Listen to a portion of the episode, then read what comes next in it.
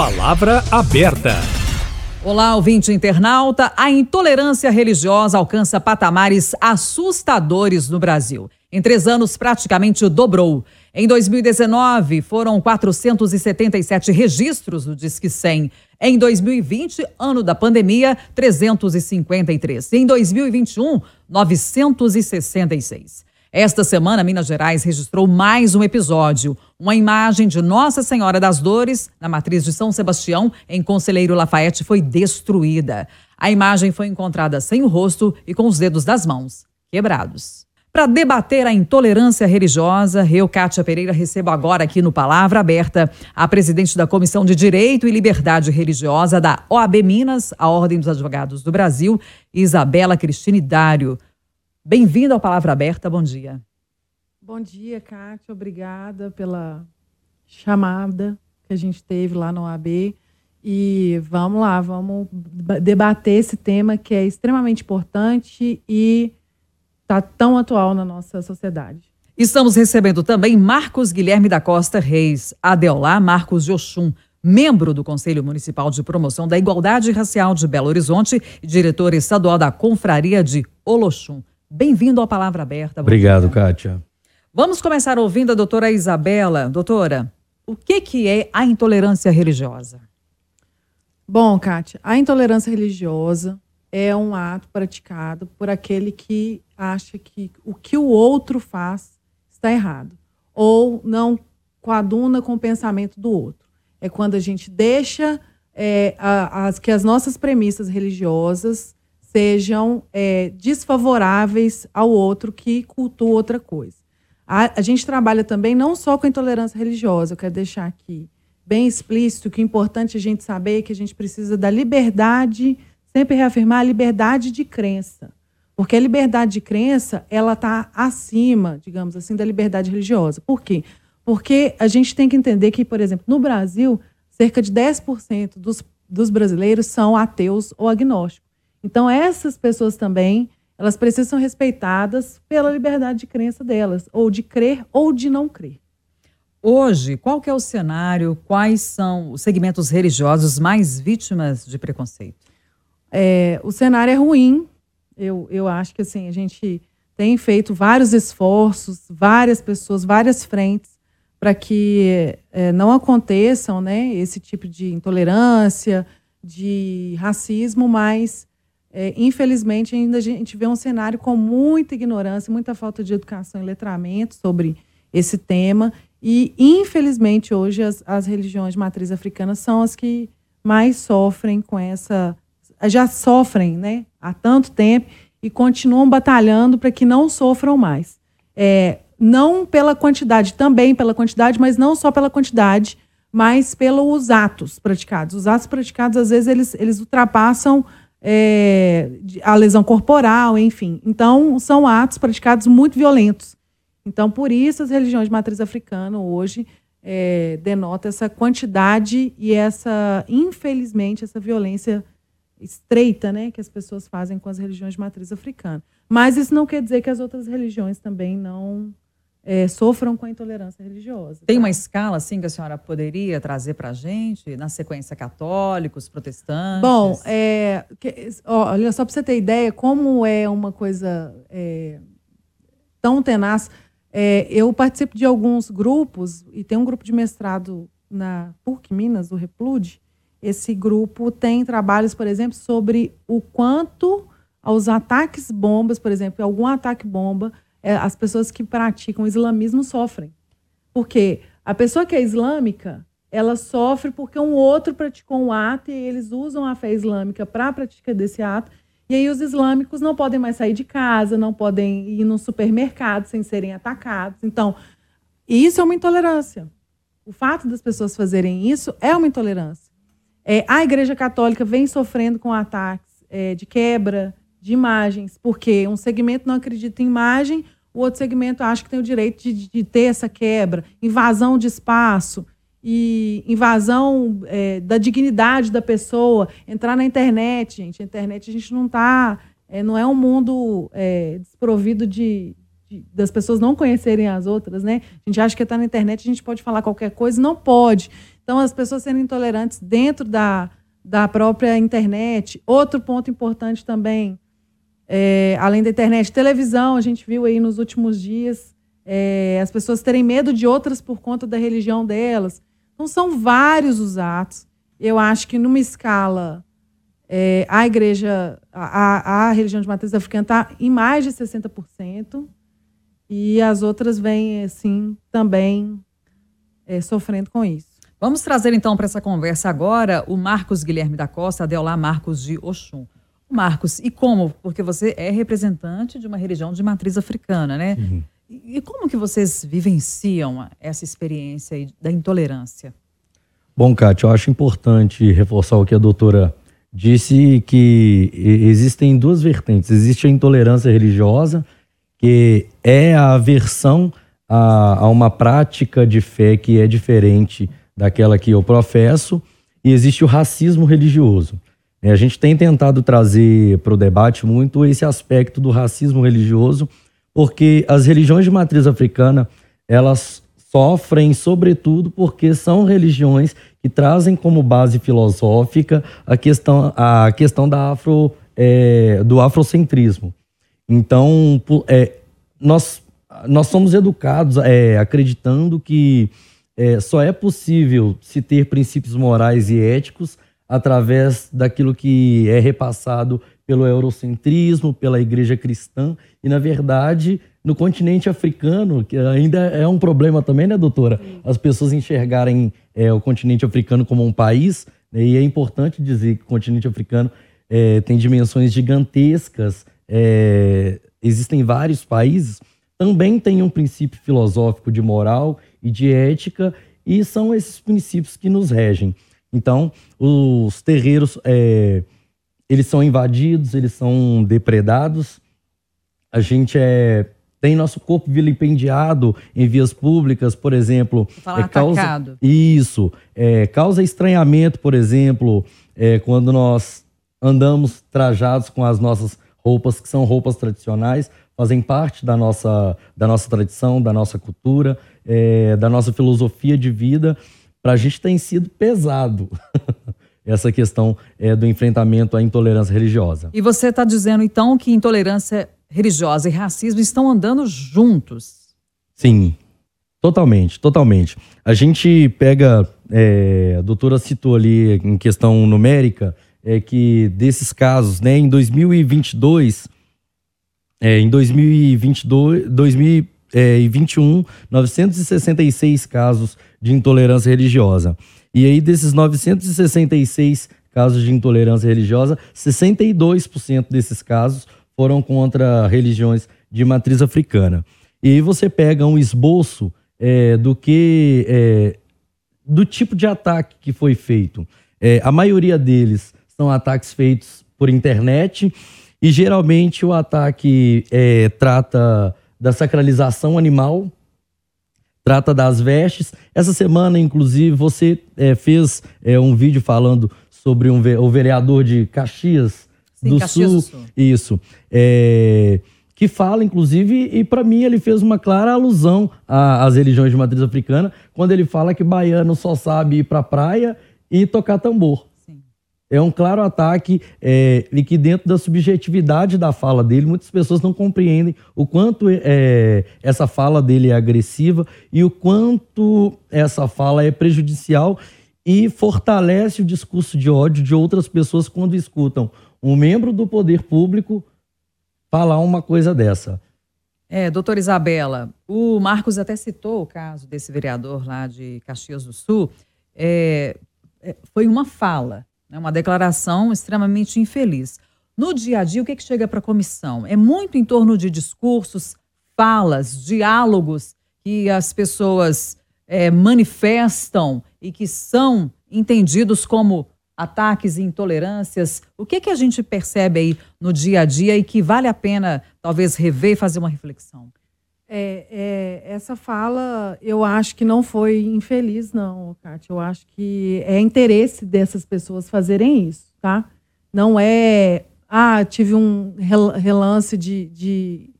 É, não foi um lapso. É, né? sabe? Não é um lapso, infelizmente não é. é o que as pessoas pensam mesmo sobre. E as pessoas estão falando isso, mas, enfim. A comissão ela tem trabalhado da seguinte maneira: eu tento sempre trabalhar pela educação e letramento da, do recorte da intolerância religiosa e do racismo religioso, desses dois recortes. E a gente vai nas escolas, todo mundo que chama a gente atende, em, e se tem alguma demanda, a gente tenta é, fazer uma conciliação antes, que eu acho que é nosso papel também na sociedade, porque a gente não vai deixar de conviver um com o outro, conciliar aquilo, entender por que está acontecendo aquilo, se é por falta de entendimento, se é porque é uma dogmática diferente que o outro faz e aí realmente não tem respeito, não tem entendimento. Mas como que a gente está tá trabalhando? A gente atende os casos e a gente sempre tenta conciliar. Infelizmente, ainda é, é muito característico, por exemplo, a gente também condiciona, por exemplo, a briga de vizinho. Não é briga de vizinho. O terreiro, ele é um, ele é corroborado por uma liturgia de cultura afro-brasileira. Se resume em briga de vizinho, então, mas é mais então, profundo. É muito mais profundo. Então a gente sempre fala, olha, não dá para fazer um boletim como briga de, ter, briga de vizinho. Isso é muito maior. E aí a gente vê atos como jogar terra, pedra, jogar material orgânico, jogar, enfim, é uma coisa horrorosa. Mas ligar o som alto quando está tendo culto, porque não quer o som do vizinho mais alto que o outro, mas não entra no recorte de briga de vizinho nunca. Isso não pode entrar na briga de vizinho. Então a gente tenta direcionar. Outra coisa que a gente tenta também fazer lá na comissão, para além de direcionar a sociedade, é as instituições também. É, Conselho Tutelar tem responsabilidade. É, Guarda Municipal, Polícia Militar, quando vai fazer um atendimento próprio para aquele, aquele caso, tem que ter um entendimento de que ele não pode simplesmente entrar nos locais e retirar é, bens daquele local, porque aquele bem é sagrado, muitas das vezes. Então, não pode entrar lá e tirar o tambor é, sem ter um mandado. Ninguém pode fazer isso, por livre e espontânea vontade. Então, é, essas coisas a gente tenta também levar isso para a guarda, para a polícia militar, fazer esse letramento, esse recorte. Por quê? Porque a educação, o letramento, ele muda o pensamento das pessoas e da sociedade. Então, é importante elas estarem instruídas para que não cometam esses erros, porque às vezes elas nem sabem que estão cometendo, né? É, ô, ô Marcos, e como é que você vê a, a explicação ou a justificativa para que as pessoas associem as religiões de matriz africana ao mal, por exemplo? Como a gente ouve falar que o candomblé ou a Umbanda são associadas, por exemplo, entre aspas, à magia negra? É, primeiro é importante elucidar que não existe relação entre magia negra é, e candomblé, é, mas que sim, nós praticamos magia negra porque nós, nós acreditamos que essa é a magia ancestral do nosso povo preto. Então, esse, inclusive, é um termo racista. Inclusive, é... associar magia negra ao mal. Né? Sim, sim, exato, exato. A associação é, desse termo magia negra ao mal, por si só, já é um termo racista. É... Existe, inclusive, essa diferença, magia branca e magia negra, e a magia negra, geralmente, ela está voltada para o mal, e a magia branca voltada para questões do bem. Saúde, na verdade, é um termo racista e uma forma de classificar e de menosprezar mais uma vez as religiões de matriz africana. Essa relação né, da, das religiões de matriz africana e com todo esse processo é, de racismo se dá desde o processo de colonização. É, nós não fazemos parte de um segmento religioso que é hegemônico. Nós não temos um, um papa, um pastor presidente, né? Cada terreiro ele é direcionado por aquilo que traz o jogo de búzios é, do babalorixá, do sacerdote. Então, o primeiro ponto é que nós não, não, nós não fazemos parte de um culto que é hegemônico. É, já o cristianismo faz parte né, de, é, desse culto hegemônico, que geralmente possuem lideranças e, sobretudo, na época da, coloni eh, da colonização, é, essa relação é, das religiões de matriz africana com é, a magia negra, com a prática do mal, se dá por uma questão política de poder. Né? Era uma forma, na verdade, de fazer com que as pessoas se afastassem daquilo que era tradicional, daquilo que é talvez até muito mais antigo do que o próprio cristianismo, e, e através do racismo é demonizar, fazer esse processo de demonização. E aí é, a entidade, né, que geralmente as pessoas demonizam no candomblé e que relacionam é, mais assim com Satanás, com Lúcifer, é Exu. E eu sempre digo que Exu não é o diabo. Né? Nós temos aí na cultura, é, inclusive que a gente estuda, né? Isso eu sou pedagogo e durante é, esse meu período na academia, a gente estuda, por exemplo, é, a mitologia grega e a gente escuta falar, por exemplo, depois é, de Poseidon e tal. E Poseidon carrega um tridente. E eu nunca vi ninguém relacionar Poseidon ao diabo. Mas Exu carrega um tridente também e ele é relacionado ao diabo. Por Porque até o diabo eles precisaram é, transformá-lo nessa figura é, com chifre, com rabo, com tridente, que na verdade culturalmente o tridente simboliza poder, mas precisaram transformar é, o diabo nessa figura feia e associá-lo a outra prática religiosa para que colasse. Né? Mas na verdade a nossa religião não tem relação nenhuma com o diabo. Nossa, é, nossa religião não conhece essa energia, não conhece essa entidade, né? Muito pelo contrário. Isabela, o Marcos está se referindo à questão cultural e também de educação. Nas escolas, tem espaço para esse debate? Então, é, em lei, a gente já tem a LDBI, né, que é a Lei de Diretrizes e Bases, que deve falar sobre esses assuntos, principalmente das culturas afro-brasileiras. Porque a gente tem um lapso aí é, na própria história do nosso país que faz esse apagamento, que é proposital, político, ideológico. Então, a gente tem esse apagamento desde a fundação do nosso, do nosso país, Brasil, né, de 1500 para frente, mas depois disso é, vem a LDB, que é recente, né, que a gente tem ali um lapso, mas já estava previsto na Constituição, que a gente tem sim que falar sobre cultura, a cultura do nosso país, afro-brasileira e indígena. É obrigatório. Porém, nem todas as escolas, nem todo diretor está apto a ou querendo falar daquele assunto, o que é para a gente é, muito triste, porque a gente luta tanto para que, essa, que a gente possa viver em paz. E às vezes as escolas não colocam. Eu sempre coloco em pauta isso, e eu acho importante, porque as escolas que a gente tem abertura para dar essa, esse letramento, para falar sobre isso, a gente vai com muito carinho, eu vou com muito orgulho, eu faço esse papel, levo os membros da OAB, mas é, aquelas que não têm também, elas têm saída. Aqueles que não querem também, eu acho que o, vai muito da ponta. Quem está na ponta? O professor que quer falar sobre isso não está tendo abertura? Então, leva para a Secretaria de Educação. Fala, olha, eu preciso, está na lei, eu quero falar sobre isso, está na lei de diretrizes e bases, vou falar sobre isso.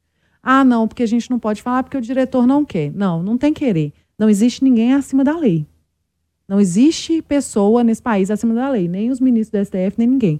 Então é importante a gente deixar isso. E outra coisa, também, além de ninguém estar acima da lei, na dúvida, gente, nós temos o Conselho Municipal de Promoção da Igualdade Racial, né, que a gente faz parte lá, leva, faz um ofício, leva para lá, olha, a propositura é essa, eu quero falar sobre isso, não estou conseguindo. A gente faz uma conciliação lá, a Macota Kizandem está lá para nos auxiliar, para que isso seja feito. A gente tem que instrumentalizar, saber instrumentalizar. Colocar em prática. Exatamente, para poder colocar em prática, exatamente. É, Marcos, é, você fez um alerta importante da gente rever né, é, expressões do nosso dia a dia, como essa, por exemplo, né, associar Sim. magia negra, entre aspas, ao mal, à prática do mal. Exato. Quais são os outros pensamentos, outras expressões, outras falas do dia a dia que, que precisam ser revistas? É, macumbeiro, é, chuta que é macumba. É, essa fala, por exemplo, do vereador que eu já citei, né? É, só vai para a praia e bate tambor. São inúmeras questões. E, e aí, para mudar isso, a gente precisa pra, é, passar por esse processo de afroletramento, né? Que é através da Lei 10.639, que trata sobre a obrigatoriedade da, do ensino da é, da história é, afro-brasileira. E aí algumas pessoas, inclusive, confundem, né? Até alguns gestores educacionais confundem quando o professor, por exemplo, quer falar e quer abordar é, esses aspectos é, da, da nossa história. Mas confundem exatamente o quê? É, confundem porque acham que quando a gente vai falar sobre é, a história da África e as influências que o continente africano traz para o Brasil na cultura, na culinária, na medicina, a gente está ensinando religião. E, na verdade, quando a gente né, a, faz a aplicação da Lei 10.639, a gente está trazendo aspectos culturais. A gente está trazendo, por exemplo, a história de um orixá, mas dentro de um aspecto cultural, para que as pessoas entendam que existem outras mitologias também, além daquelas que nós já estudamos e que é, nunca foi problematizada. Como é que é a questão legal hoje? A legislação prevê o que em caso de pessoas que praticam a intolerância religiosa? Bom, então, é, nós tivemos um avanço agora sobre a questão do racismo religioso, né? Nessa nova perspectiva que a gente tirou o recorte da injúria racial, equiparou a injúria racial com o racismo. Então, existe essa previsão legal, o 140 também existe a previsão 140 do Código Penal sobre a intolerância religiosa, que, mas que, que trata o, o 140 trata exatamente o quê? Então, as pessoas que cometem crime sobre a outra religião, elas respondem criminalmente, mas eu nem queria falar muito sobre crime, apesar de ser criminalista. Uhum. Porque eu acho que a efetividade é pequena, sabe? A gente tem que pensar que a O que está previsto hoje? Tem prisão? Tem prisão, tem. Ou tem, converte tem em, em prestação de serviço comunitário? Não, depende da pena. Tem, é, aí depende da quantidade também, do, do que, que foi o ato praticado. Uhum. Por exemplo, uma coisa é eu fazer uma lesão corporal é, grave, outra coisa é eu fazer uma lesão corporal leve, que não é, é, não, né, que é diferente da grave. Outra coisa é eu injuriar alguém, outra coisa é eu injuriar alguém pela prática da religião. Então, assim, a gente vai é, de acordo com o caso, e eu quero. O que, que eu quero frisar para a população que eu acho importante? Quando a gente vai lá fazer um boletim de ocorrência sobre algo, vai instruído. Não vá, não vá achando que nada contra a polícia, não tem nada, eles estão lá para fazer o papel deles. Mas a gente tem que estar tá instruído, seja instruído ou vá com o advogado. Por quê? Porque às vezes o que é colocado no boletim de ocorrência não é efetivamente o que a norma fala. Então você coloca uma lesão corporal simples, uma briga de vizinho, de uma coisa que não é, uma coisa que é muito mais grave, Exatamente. como um atentado cultural, entendeu? E aí você modifica aquele procedimento, só de você colocar no BO certinho, já cria uma outra perspectiva para um processo, que seja cível, de reparação ou criminal. Eu eu, Kátia, e eu acho que esse talvez seja o maior problema, inclusive, é desses números que eu acredito que sejam muito maiores. É, há uma é a dificuldade Sim, há de isso. Perfeito. Há uma subnotificação, e inclusive por, por essa dificuldade que nós encontramos em registrar caso de intolerância religiosa e de racismo religioso, como caso de intolerância e racismo religioso. E isso se dá não só. É, é, não se dá por incompetência, se dá por falta é, de preparo também. Então, o poder público precisa preparar melhor a polícia para compreender quando é um caso de intolerância religiosa, quando é um caso de racismo, para que essa subnotificação não permaneça e esses crimes continuem sendo cometidos sem a devida punição. E isso a gente está falando de um procedimento que está indo para dentro de um, de um BO Reds, fora Sim. aqueles que não, que, que, que a pessoa nem vão, porque fala assim, ah, isso aí não vai dar, não em, vai nada. dar em nada. Então, Exato. Então, assim, é uma responsabilidade do Estado também dar essa abertura, né? É, Marcos, as suas considerações finais, olhando para o futuro, que caminho que você vê aí para discussão sobre esse tema? Eu acho que o fortalecimento do Ministério da Cultura é essencial a, a recriação do Ministério de Promoção da Igualdade Racial, é, a criação do Ministério dos Povos, de, é, dos povos Indígenas. É, a gente está caminhando para um futuro bem melhor. É, e aí é importante, e aí eu faço mesmo um apelo ao governo de Minas, é, à Prefeitura de Belo Horizonte, que invistam em formação continuada dos seus servidores para que eles estejam preparados para lidar com essa diferença, para o acolhimento de pessoas que pertencem aos terreiros é, e às comunidades tradicionais, aos quilombos, às comunidades indígenas. É extremamente importante que essas pessoas que estão na linha de frente do serviço público estejam preparados para nos receber e nos atender respeitando a, a nossa singularidade. É, doutora Isabela, também olhando para o futuro, a senhora vê necessidade de avanço em legislação, de penalidades, quando a gente está tratando de crimes, por exemplo? Olha, é, só complementando a fala, né, porque falou muito bem sobre isso, eu acho que é, a lei, a lei no papel, ela é fria. A gente tem que saber instrumentalizar ela para que não cause problemas é, futuros. Mas é, tá, tá nessa perspectiva de, de, de criar. Lei já tem, gente. A gente tem que colocar em prática. Em prática é o melhor. Nós debatemos aqui no Palavra Aberta deste fim de semana a intolerância religiosa. Recebemos a presidente da Comissão de Direito e Liberdade Religiosa da Ordem dos Advogados do Brasil, seção Minas Gerais, Isabela Cristina Dário. Obrigada pela sua contribuição. Bom fim de semana. Obrigada, Kátia. Estou à disposição sempre que precisar. E recebemos também o Marcos Guilherme da Costa Reis, Adeolá Marcos de Oxum que é membro do Conselho Municipal de Promoção da Igualdade Racial de Belo Horizonte e também diretor estadual da Confraria de Oloxum. Obrigada pela sua contribuição aqui nesse debate. Bom fim de semana. Obrigado, Kátia. Bom final de semana para você e para todos os ouvintes. Para a doutora, Exu não é o diabo. Eu respeito seu amém, vocês respeitam o meu axé. Axé. o Palavra Aberta fica por aqui, mas você pode acompanhar também nas nossas mídias digitais esse quadro e também no Spotify. Lembrando que o Palavra Aberta vai ao ar todo sábado, 8 e meia da manhã, no Jornal da Itatiaia.